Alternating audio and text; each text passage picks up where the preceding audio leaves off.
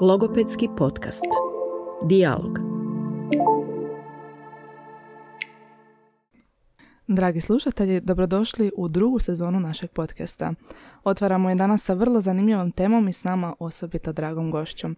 Dijalogu se pridružila naša asistentica, doktorica znanosti Dora Knežević. Dora, dobrodošla u podcast. Dobar dan, još bolje vas našla. Evo za one koje ne znaju, biste li se predstavili našim slušateljima? A, bi, rado. Um, ovo je vrlo jednako egzistencijalno pitanje. Tko, tko je Dora Knežević? Ja postavljam samo teška pitanja. Teško odmah od starta. Um, Dora je magistra logopedije. Završila je znači logopediju 2015. godine. Onda je godinu dana radila u vrtiću, u dječji vrtić Potočnica. I od onda radim na faksu kao asistentica. Um, osim toga, Um, volim putovat, volim glazbu, volim dizana tijesta. volim sve što vole mladi. Volim sve što vole mladi. volim karaoke. Um, volim se družiti sa studentima. To me da, naša drži na život. majka, kako ste rekli. majka. to je naša Dora, zaista tako jest. I među prvima je podržala zapravo i naš podcast i ovu ideju i općenito udrugu, naravno. Vi ste nekako naš glavni mentor za sve aktivnosti. Pa eto, jako mi je drago da, da ste vi to prepoznali, a i da je ta ideja zaživila od starta kad mi zapravo sve to skupo palo na pamet do danas i kako lijepo rastete, on, baš sam ponosna i sretna zbog toga. Baš, vam, baš mi je drago i tako sam zahvalna što ste danas evo baš vi gošća. Vi ste nedavno i doktorirali, jel tako? Jesam, evo, profesorica Kuvać je spomenula naš doktorski studij mm i ja sam evo formalno prva osoba koja je, koja je na njemu doktorirala. Kakav full, circle moment. Doslovno, I kako je to bilo iskustvo? Pa, vrlo izazovno bi rekla onako jedan emotional roller coaster, ali na kraju sam jako sretna i zadovoljna zapravo kako je to ispalo i što mi je taj doktorat donio i način na koji malo sad promišljam, razmišljam, mhm. čitam stvari mm s puno više kritičnosti i svega. Nekad mi je svaki članak bio dobar, sad mi je svaki članak loš, tako da ovaj, ne znam gdje je tu neka zdrava sredina. Aha, aha. E na koju ste temu doktorirali? Ja sam doktorirala na temu dječje govorne apraksije i to je jako zanimljivo zato što nakon uh, godine dana rada u vrtiću sam polagala stručni ispit. Uh i kad polažete stručni ispit prvo pišete pismeni dio uh i onda imate usmeni dio. I nekako je praksa da ono što pišete u pismenome da vas to kasnije pitaju na usmenome. I ja sam pisala o pragmatičkim teškoćama i ono kao to će me sad pita sigurno a o praksi sam znala ravno nula, ništa nisam znala. Znala sam onu jednu rečenicu, jer u Hrvatskoj postojao do tada jedan jedini članak na mhm. temu praksi iz 2010. I naravno, e, na usmenom me pitalo šta je to dječja govorna praksija, mogu li malo to pojasniti. I ja sam stvarno mogla znat, ono, reći tu jednu rečenicu definicije koje sam mhm. znala, ali tad su bi isto rekli kao pa ne brinite, ne zna niko puno o tome, ali meni to bilo malo neugodno i takva kakva jesam, na kraju to postala tema mog cijelog e, doktorskog istraživanja. I zapravo istraživanje koje sam provela je prvo istraživanje na temu dječje govorna praksije u Hrvatskoj. Wow. Znači situacija, nam se sad onda ide na bolje? Pa ide na bolje, ali nije to situacija samo u Hrvatskoj po pitanju dječjeg govorna praksije. Zapravo 75% spoznaja koje imamo u dječjoj praksiji dolazi iz engleskog. Znači iz mhm. engleskog govornog područja svega. Znači taj mali ostatak iz drugih jezika. Pa evo sad i hrvatski zapravo upao u tu priču i mhm. sad možemo i širiti neku spoznaju o tom poremećaju. mm Zapravo je teško donositi zaključke o poremećaju iz onoga što znamo iz engleskog, jer engleski je drugačiji jezik od hrvatskog i ono što je obilježje dječjeg govorna praksija u engleskom ne mora nužno biti obilježje i u hrvatskom jer su to dva različita jezika, dva različita mm fonetska sustava. Stoga ono što znamo je važno primijeniti u svakom jeziku kako bi dobili zapravo točne podatke i mhm. kako bi mogli bolje raditi dijagnostiku i terapiju u konačnici. A sad kad ste spomenuli, što je zapravo uopće dječja govorna praksija? Kako biste ju vi definirali možda na nekakav jednostavniji način? Pa evo, imate u samom terminu dječja govorna praksija riječ govor. mm Mi danas svi uzimamo govor um, na neki način zdravo za gotovo, jer nam je svima automatiziran. Ali je govor izrazito kompleksna zapravo fizička i kognitivna aktivnost. Vi da bi proizveli neku riječ ili rečenicu, uh, morate odabrati prave pokrete, morate odabrati pravu snagu pokreta, smjer pokreta, jačinu pokreta i to sve iskoordinirat u isto vrijeme da bi mogli u konačnici mm producirati neku riječ ili rečenicu. Sada ja vas pitam da napravite stoj. Bili mogli napraviti stoj. ne, nikako. Premda imate realno i e, fizičke i Mhm. kognitivne predispozicije da napravite stoj. Ali zašto ga ne možete napraviti? Nesposobna sam. Vjerojatno zato što ga niste možda nikad prije radili, ne znate koje bi pokrete koristili, koliko bi sile koristili, koliko bi se odmaknuli od zida recimo. Znači upravo hrpa tih nekih parametara koji su nam potrebni da bi formulirali nekakav pokret. I zapravo tako je s dječjom govornom apraksijom. Oni isto imaju sve kognitivne i fizičke predispozicije, ali rade grešku u govoru koja je posljedica te nemogućnosti planiranja i programiranja tih pokreta koji su nam potrebni za govor. Um, dječja govorna praksija kao takva je poznata um, više od 70 godina zapravo. 54. mislim da je prvi put spomenuta u, u literaturi i uvijek je nekako etiketirana kao, rekla bih, izazovna Mhm. e, dijagnostička kategorija Da. i pomalo ovako Kontraverzno? kontraverzna bi rekla da. No, od onda se puno toga promijenilo i od 2007. godine postoji opće prihvaćena definicija koju nam je dala uh, ASHA, Američko udruženje logopeda, koji ovaj poremećaj definira kao dječji govorni poremećaj u kojem su narušeni preciznost i dosljednost pokreta, na kojima se govor temelji, ali bez prisustva nekih neuromišićnih deficita, na primjer neprimjerenih refleksa ili tonusa. Mhm. On se može javiti u komorbiditetu i s nekim drugim neurološkim poremećajima kao što je fragilni sindrom ili galaktosemija, ali najčešće se radi o idiopatskom poremećaju, to jest mi ne znamo zašto do njega dolazi. A osnovni problem je u planiranju i programiranju tih prostorno-vremenskih parametara, ti slijeda pokreta koji onda um, rezultiraju greškama u govornoj proizvodnji i prozodi. I ono Što to znači to vremenski? ovo što sam vam rekla, na primjer, znači kako vremenski iskoordinirati te pokrete, koju silu koristiti, koji pokret uopće koristiti Mhm. i zato um, to rezultira nekonzistentnim greškama. Na primjer, dijete koje vam ima artikulacijske poremećaje um, će kontinuirano raditi istu grešku zato što ne može proizvesti određeni glas. Mhm. Dok dijete sa dječjom govornom apraksijom u principu ima ideju tog glasa, ali kad dođe do ovog dijela kad treba prevesti tu ideju tog glasa u sami pokret, tu dolazi do pogreške. I recimo dijete koje vam ima apraksiju, da ga pitate da pet puta ponovi riječ krumpir, on će vam na primjer ponoviti krumpil, kumpil, klumpin, klumpin. Znači, možda će Da. dva puta isto ponoviti, tri puta različito. Zapravo ta jedna nekonzistentnost, nešto što je jako učestalo kod dječje govorne apraksije. I mi zapravo ni danas nemamo popis karakteristika, univerzalni popis karakteristika za ovu dijagnozu, ali postoje recimo tri značajke za koje je postignut konsenzus u znanosti, a prvo, i to se smatra nekakvim zlatnim standardom kod same dijagnostike dječje govorne apraksije, i to isto propisuje AŠA, Prvo vam je to nekonzistentne greške u izgovoru suglasnika i vokala kod višestrukog ponavljanja. Drugo je ta produžena otežana koartikulacijska tranzicija, znači imaju problem s prelaska glasa na glas, znači često će ili ispustiti neki glas ili ga zamijeniti. Um, I treće je neprimjerena prozodija.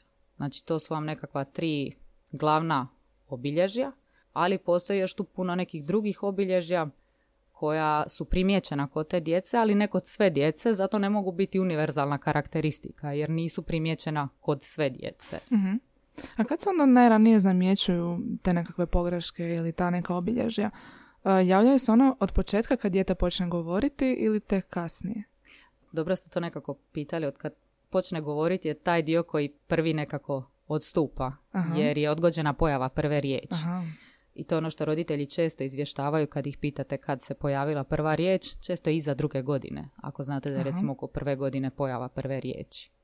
Onda vam je često da vam i te prve riječi koje se javljaju da izgovaraju samo um, inicijalne slogove. Pa na primjer, mama je ma, lopta je lo, um, Jel to rade bo. zato što imaju upravo ove poteškoće u koordinaciji ili zašto pojednostavljaju? Pa zato što vam je puno lakše proizvesti samo jedan slog nego dva sloga. Znači morate duplo više planirati i programirati da, da. bi nešto mogli uspješno um, izgovoriti. I često vam je kod njih upravo to dupliciranje slogova. Znači bobo, mama, tata, papa. To su riječi koje će biti češće kod njih nego recimo teže će vam reći guma ili kapa, mm znači gdje imate promjenu mjesta artikulacije mhm. Je puno teže nego kad je recimo isto mjesto artikulacije. Tako da često je taj ograničen broj konsonanata i to otežano kombiniranje tih konsonanata, na primjer prednji stražnji ili stražnji prednji. A, I često vam roditelji izvještavaju upravo o tom nesrazmjeru e, u receptivnom i ekspresivnom jeziku. Znači, e, roditelj kaže imam osjećaj da me sve razumije, a, ali mi ne može odgovoriti ili je jako frustriran kad nešto kaže, a ja ga nisam dobro razumio. Znači mm-hmm. često taj pojava te jedne frustracije upravo zbog tog nesrazmjera jer dijete u principu jako dobro razumije, ali se jako teško izražava. Mhm. Često vam se kod njih zna javiti, to recimo izvještava strana literatura, ja moram priznati da to toliko kod naše djece nisam primijetila, ali može se javiti, je groping, to vam je zapravo termin za namještanje artikulatora. Dijete kao da zagrijava um, usta ili namješta usta, vidite micanje donje vilice ili usana, kao da će se s tim pomoć mm ako bolje namjest, namjesti. Kao neki zalet. Kao neki zalet, znate, mm ono kako brod kad palite pentu, ono povlačite da, da, bi se upalilo, tako i ovo kao da namješta da bi bolje izgovorilo. Um, u samoj toj ranoj fazi roditelji izvještavaju i manje brbljanja i vokaliziranja općenito. Recimo, znaju se javiti nekoordinirani obrasci hranjenja, Um, I ono što je meni zanimljivo je ta jedna isto nekoordinirana, fina i gruba motorika. Recimo i tu imaju problem u stvaranju tih motoričkih obrazaca, to jest planova i programa. Na primjer za uh, oblačenje jakne, um, zatvaranje, otvaranje uh, jakne, mm onda uh, vezivanje vezica. Znači to su isto nekakvi pokreti koji njima znaju i otežano i malo manje koordinirano nego recimo kod druge djece. I ta jedna općenita frustracija zbog nerazumijevanja. Imam osjećaj onako, sad ovo što sam primijetila klinički, nisam istražila, mm je da postoje dva tipa djece s dječjom govornom apraksijom. Ona koja se jako su frustrirana zapravo tim neuspjehom i onda se na neki način gase i puno manje pokušavaju uopće mhm. ono, producirati, govoriti. Imaju ona djeca koja su ekstremno verbalna, znači unatoč tome što su izrazito malo razumljivi nekakvoj svojoj Široko. široj okolini mhm. a, i dalje jako puno verbaliziraju. I ovaj, sad ne znam ko logopedu što mi je gore. Znači, kad mi dijete jako puno toga isproducira, ja sam ga od toga razumjela možda dvije riječi ili kad uopće ne, ne producira, jako ga je teško dobiti u, u suradnju. Tako da evo, imamo nekakva dva ekstrema, bi rekla. Jesu onda oba tipa svjesna svojih teškoća ili samo ovi koji se gase, koji su frustrirani ili ovi koji su verbalno i dalje jaki, prepoznaju li svoje greške? A, prepoznaju oni svoje greške i svjesni su toga, ali nekako kao da ne odustaju, kao da ih, ono, imaju malo jači možda karakter, pa ono, nije ih briga, ja ću svoj izverglat, pa ti što si shvatio, shvatio i ono, ono, često će te ispravljati, kao ti ponoviš riječ koju misliš da je dijete reklo, pa on kaže ne, to, pa ponovno isto, pa ti sad ono imaš jedno četiri, pet pokušaja da zapravo dešifriraš ovaj, što je dijete reklo. Da. Tako da zapravo ne, znam. A koliko je često uopće dječja govorna praksa? Možemo govoriti o nekoj prevalenciji?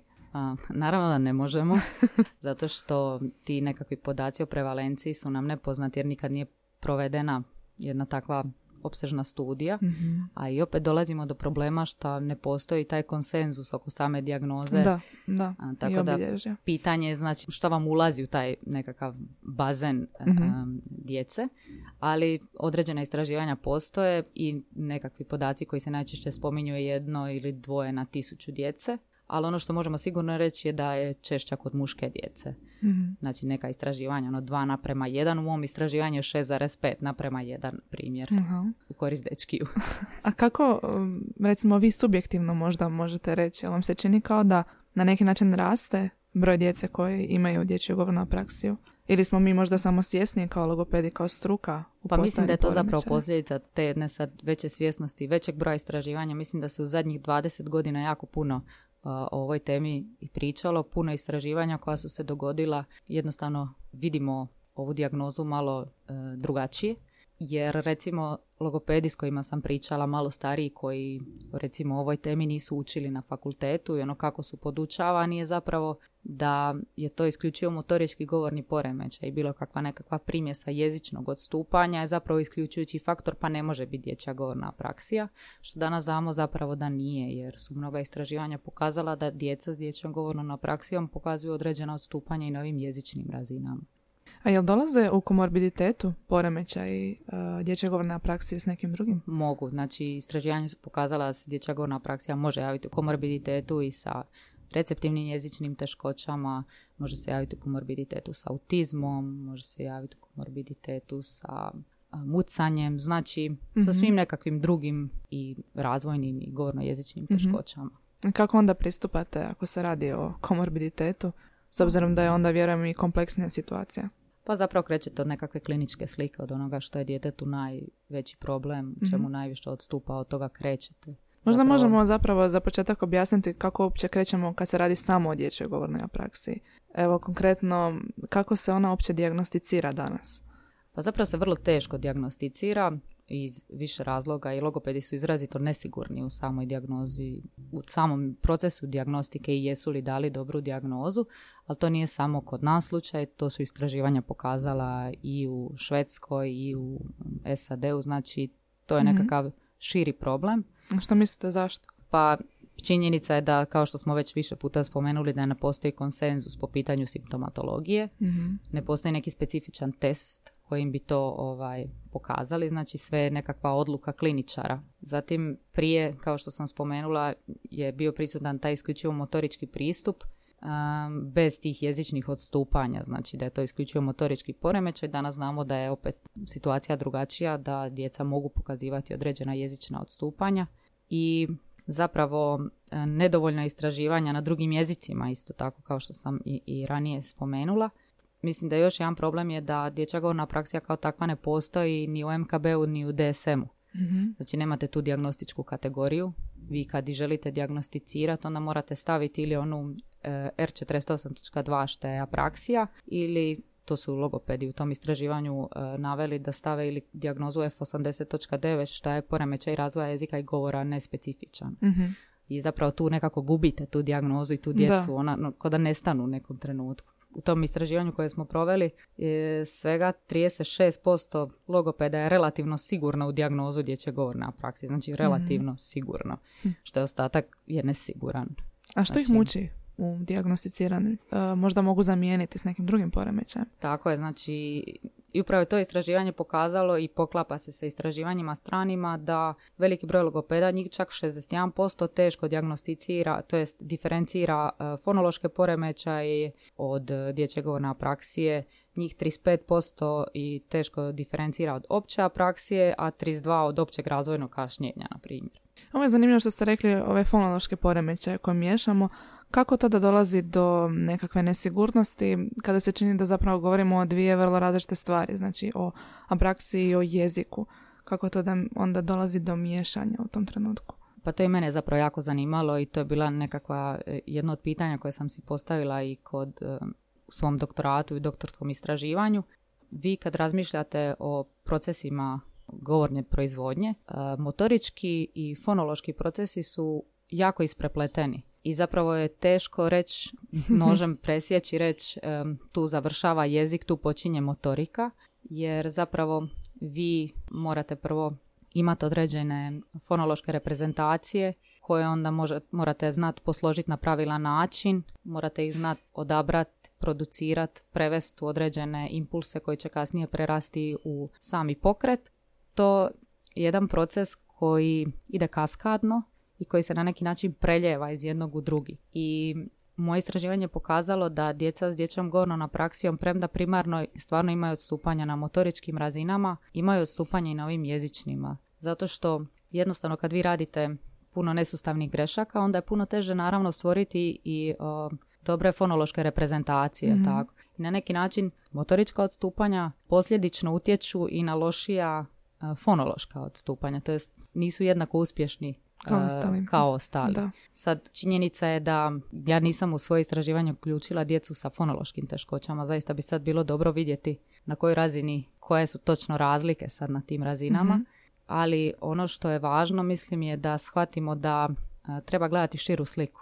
zapravo da ne možemo isključiti fonologiju iz ovog motoričkog dijela Mhm. i da kad zapravo um, sumnjamo na dječju govornu apraksiju zapravo trebamo uključiti i taj fonološki dio Mhm. i njega zapravo testirati kako bi dijete u konačnici dobilo što bolju terapiju i bilo u konačnici uspješno zato što recimo ako vi imate dijete koje je neuspješno i u nekakvom diferenciranju glasova i u fonološkoj svjesnosti, a ima problem i u planiranju i programiranju, znači imate dijete koje će potencijalno imati kasnije u školi probleme sa Mhm. čitanjem i pisanjem. Da. Sad, e, ta nova spoznaja o tome da i zapravo je jezik pogođen na nekoj razini, odnosno fonologija, mijenja li to naš pristup u terapiji? Pa ne bih rekla da ga u potpunosti mijenja, jer primarno, recimo u nekakvoj predškolskoj dobi ćete vi najčešće koristiti taj jedan motorički terapijski pristup, jer vam je tad taj aspekt najvažniji. Ali onda kako Mhm. dijete odrasta, kako se razvija fonološka svjesnost, kako su ovi jezični elementi sve naglašeni upravo zbog polaska u školu, važno je uključiti te aspekte u terapiju. Stoga rekla bih da ono što prije smo znali da je to motorički poremećaj, onda smo ono motorički drill, znate, onaj naš Mhm. artikulacijski drill. E, a sad zapravo znamo da je malo šira slika i onda zapravo ovaj, mislim da je važno uključiti i ove jezične aspekte u terapiju, upravo to kako bi imali što uspješnije dijete u konačnici pri polasku u školu. Da, naravno. Sad, e, spomenuli ste ovaj motorički pristup u terapiji dječje govorne apraksije. Postoje li još neki drugi pristupi? Možda možete malo i objasniti ovaj motorički. Pa zapravo postoje nekakva tri najčešća pristupa koja se koriste kod e, dječje govorne apraksije. To su motorički terapijski pristup koji vam se bazira na principima motoričkog učenja, to jest na velikom broju ponavljanja i na postupnom ukidanju podrške. Da se vratimo na onaj vaš stoj. Znači, kako biste vi sad naučili stoj? Tako da vam neko pokaže kako se radi, da vam to nekako sekvencionira, a da vi to pokušate nebrojeno puno puta i da vam se na neki način ukine neka podrška, da vam ja više ne pokazujem kako se to radi, da vi sad znate. Znači, uz izrazito veliki broj ponavljanja. Mhm. I to su principi koji se koriste kod e, motoričkih pristupa. A, također se koristi jezični terapijski pristup, tu je fokus na fonologiji i na semantici, ne samoj motorici, već je ideja da će se e, djelovanjem na a, fonologiju zapravo poboljšati i ovaj motorički aspekt, što još jednom ukazuje na tu jednu povezanost Povezanost, da. Imate treći je multimodalni komunikacijski pristup, to je za djecu koja nisu verbalna ili su minimalno verbalna i onda im želite zapravo omogućiti neku vrstu komunikacije, bilo kroz potpomognutu komunikaciju, kroz Mhm. tablet komunikator ili kroz znakovni jezik, na primjer. E, Jel ima neki pristup koji se najčešće koristi ili možda kombinirate sva tri? Kako uopće odlučujete kako pristupiti nekom djetetu? Pa mislim da smo mi kao logopedi ima- imamo jednu odgovornu poziciju, stoga bi trebali birati samo one pristupe koji su znanstveno utemeljeni. I zato mislim da je jako važno da o tome pričamo i da znamo koji su, Mhm. koji su se pokazali uspješnima. A ono što zapravo gledate koliko je nekakav terapijski pristup uspješan je zapravo koliko traje održavanje tih naučenih vještina nakon prekida terapije i zapravo ta generalizacija efekta terapijskog pristupa. I jedan systematic review baš na temu dječje govorne apraksije je pokazao da su samo tri terapijska pristupa uspješna. I to dva motorička i e, jedan jezični terapijski pristup.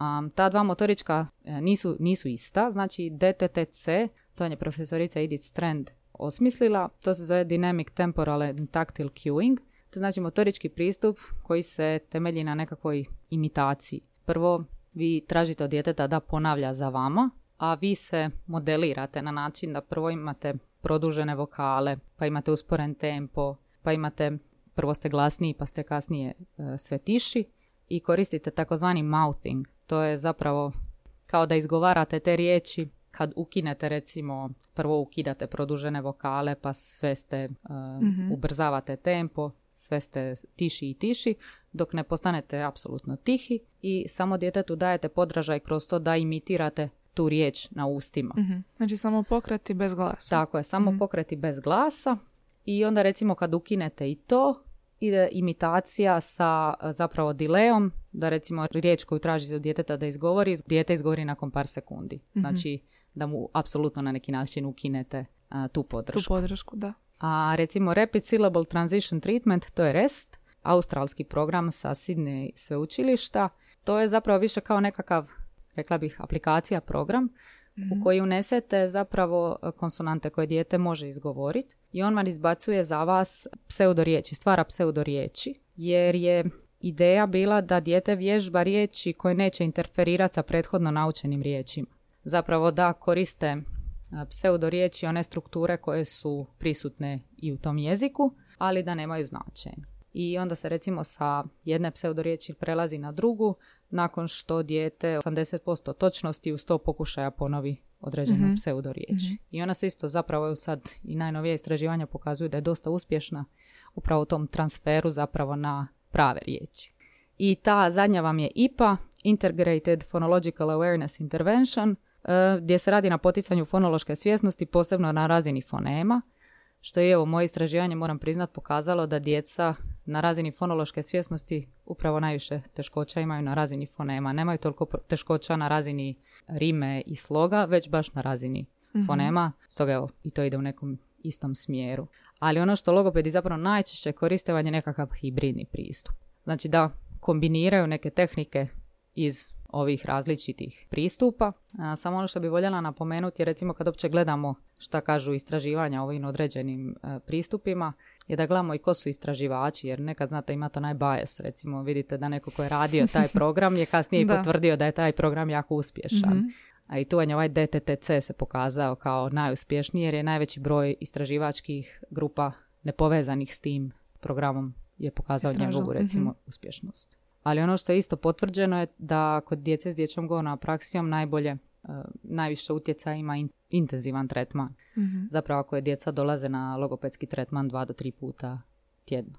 Hm. Znači što češće, što znam da, je u našim nekakvim okolnostima često nemoguće i teže za ostvariti, posebno na listi čekanja i sve skupa. Ali evo recimo kad bi se stvarao nekakav program za dječju govornu praksiju tu kod nas, mislim da bi to bilo izrazito važno, znači da bude šta učestaliji, da bude multisenzorni, znači da koristi i različite vrste podražaja i da ima nekakav sustav postupnog usložnjavanja zapravo podražaja koji se koriste. mm Kako djeca prihvaćaju sve te različite pristupe? Sad ste spomenuli da zapravo ima dosta ponavljanja, da treba biti intenzivno. Je li to djeci frustrirajuće, zamorno? E, da, često da ali zato je važno da budu ti tretmani kraći. Recimo onda nećete ići na 45 minuta, 60 minuta, ali će onda ti tretmani biti po pola sata. I zato je važno da mi kao logopedi tu budemo što kreativniji. Zapravo da ti podražaji koje im dajemo budu različiti, da igre budu različite, zapravo da se oni osjećaju djelomično uspješno ipak u tome. Znači ne želite ih frustrirati do kraja, da ne žele više sudjelovati. Zapravo tu trebamo mi doći do izražaja kao logopedi da što bolje zakamufliramo zapravo tu veliku količinu ponavljanja da bi dijete zapravo željelo nastaviti i sudjelovati mm u tome sve. Mhm. Kako onda postavljamo nekakve dugoročne i kratkoročne ciljeve u terapiji?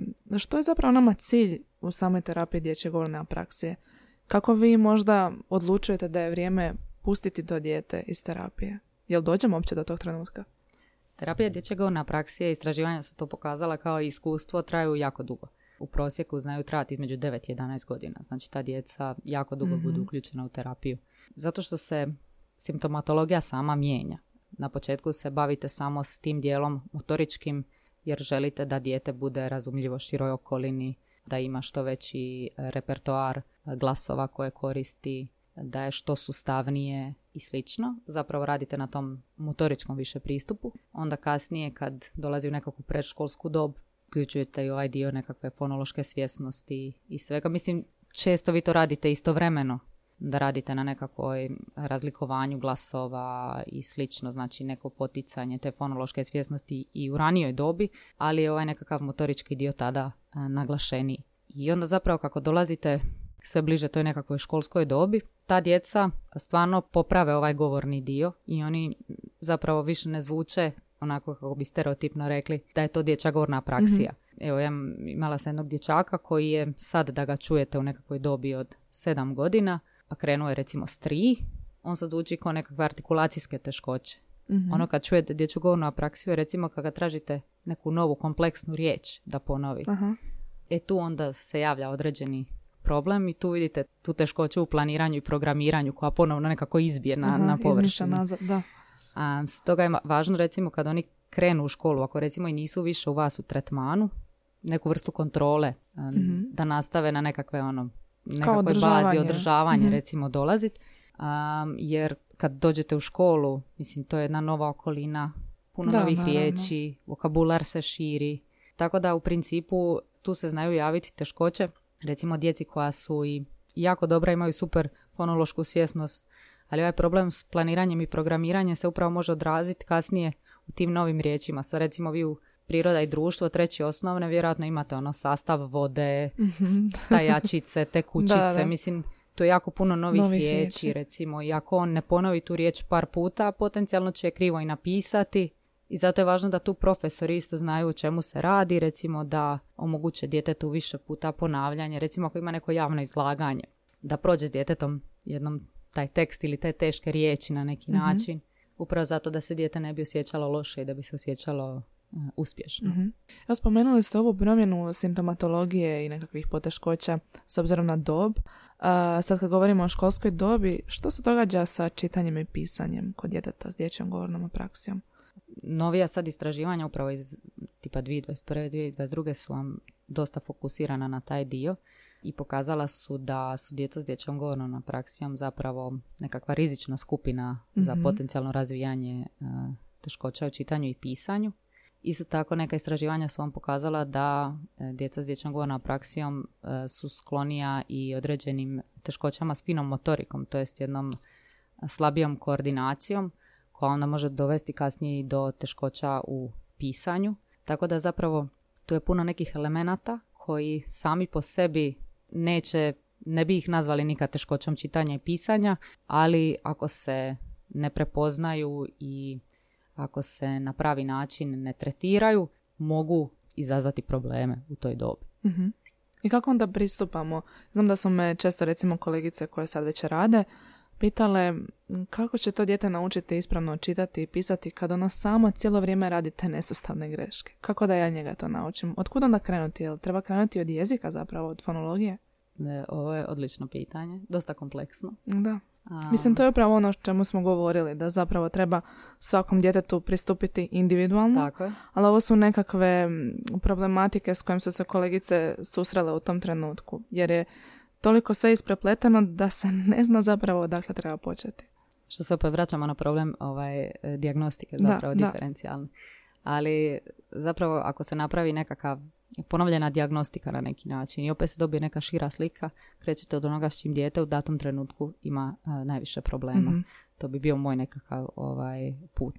Ali nekakve metode i, i tehnike s kojima biste tom djetetu pomogli je zapravo nekakvo i usporavanje i ponavljanje ne znam, recimo da imate profesora koji će mu ponoviti nešto više puta, da dijete ponovi samo sebi više puta. Mhm. Ali u principu dobra stvar kod dječjeg na praksi je da vi i kod općenito kod jezika da nema tu sad bezbroj kombinacija slogovnih koje vi imate. Znači vi imate, ne znam, mali postotak nekakvih konsonant, konsonant, vokal, konsonant skupina. Da.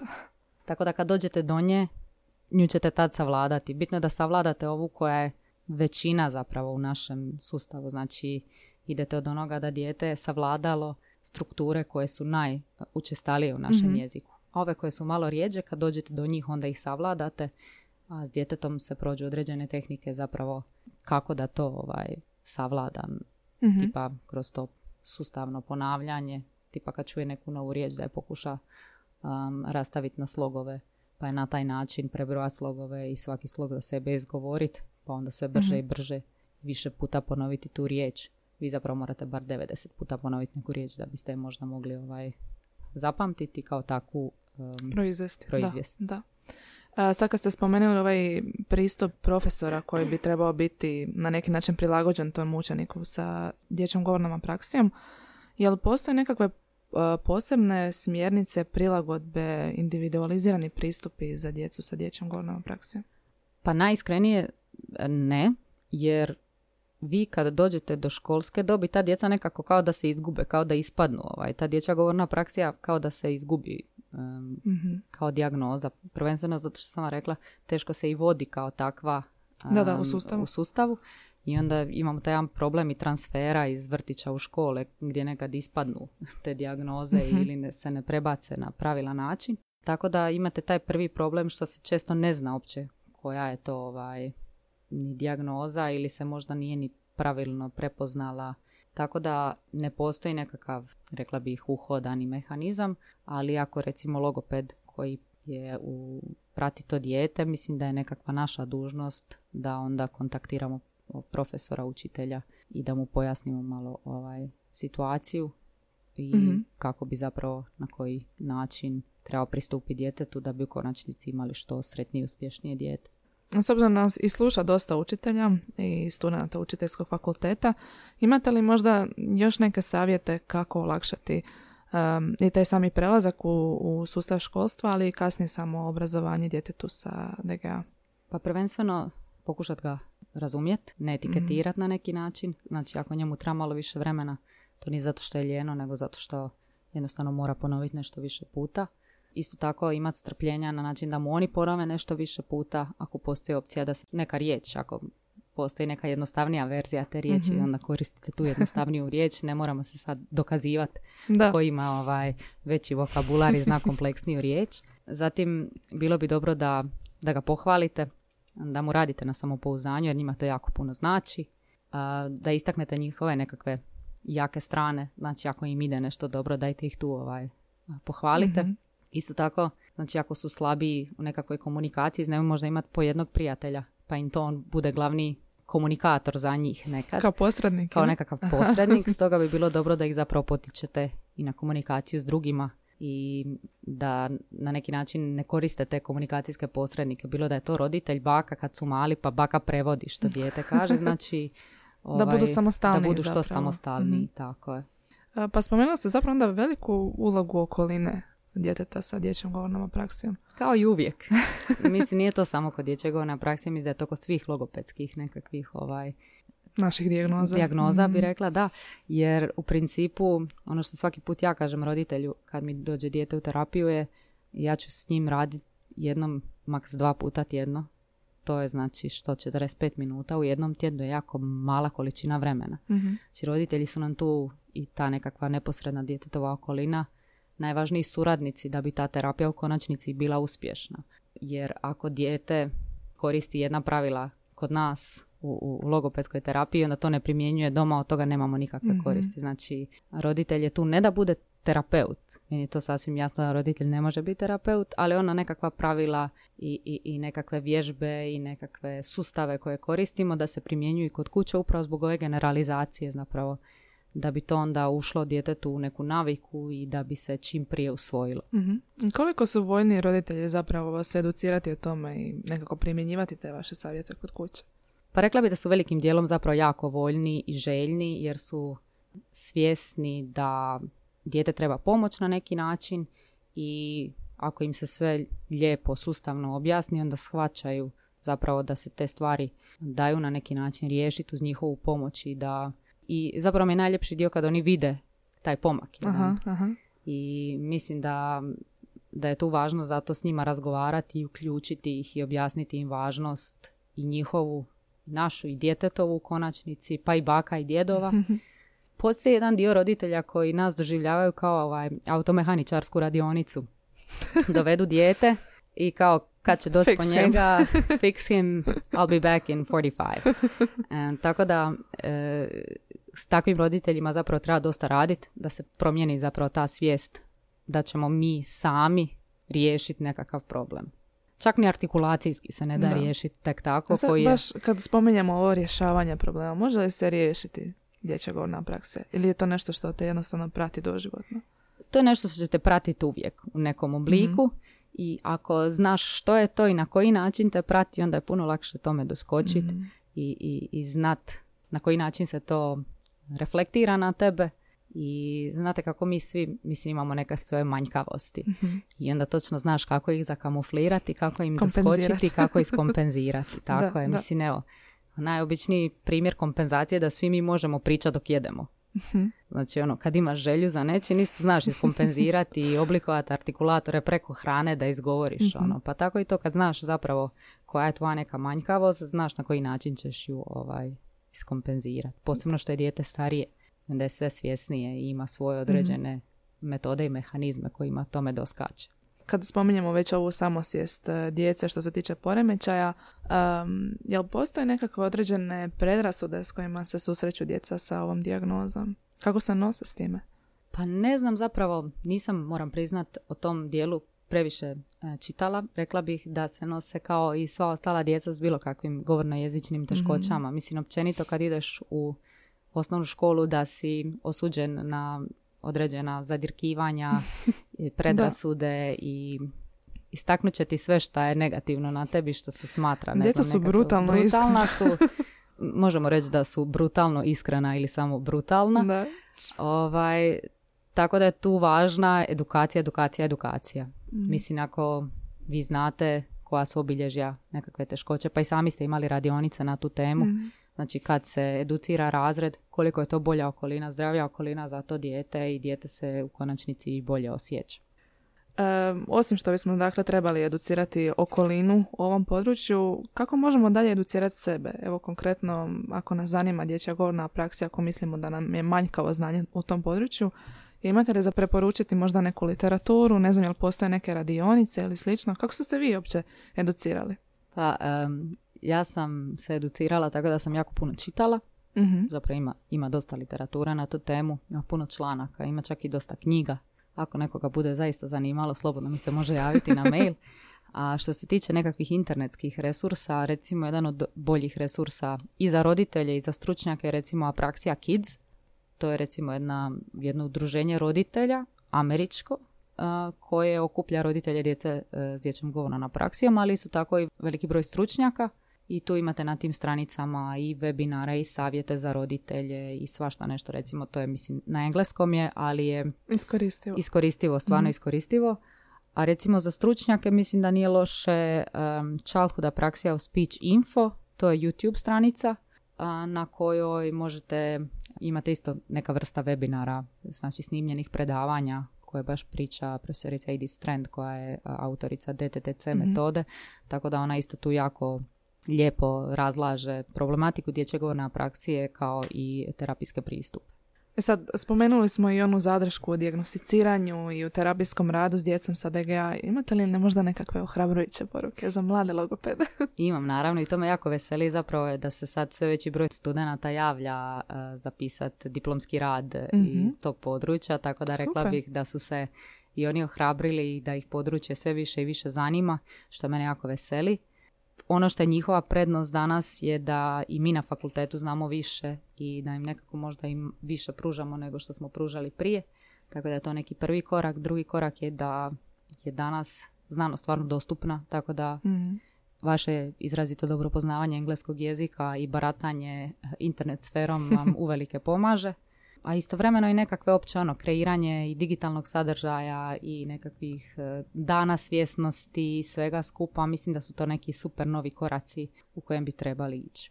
Dora, hvala vam puno na gostovanju. Mislim da smo stvarno iscrpili ovo temu. Vi to ne vidite, ali ovdje iza kulisa Dora donijela bunt papira i svakakvih različitih informacija, tako da budite sigurni da sve što ste čuli će vam koristiti, da je provjereno mislim da je vrlo bitno da razgovaramo o ovoj temi i baš mi je drago da ste upravo vi evo, došli razgovarati s nama o ovome.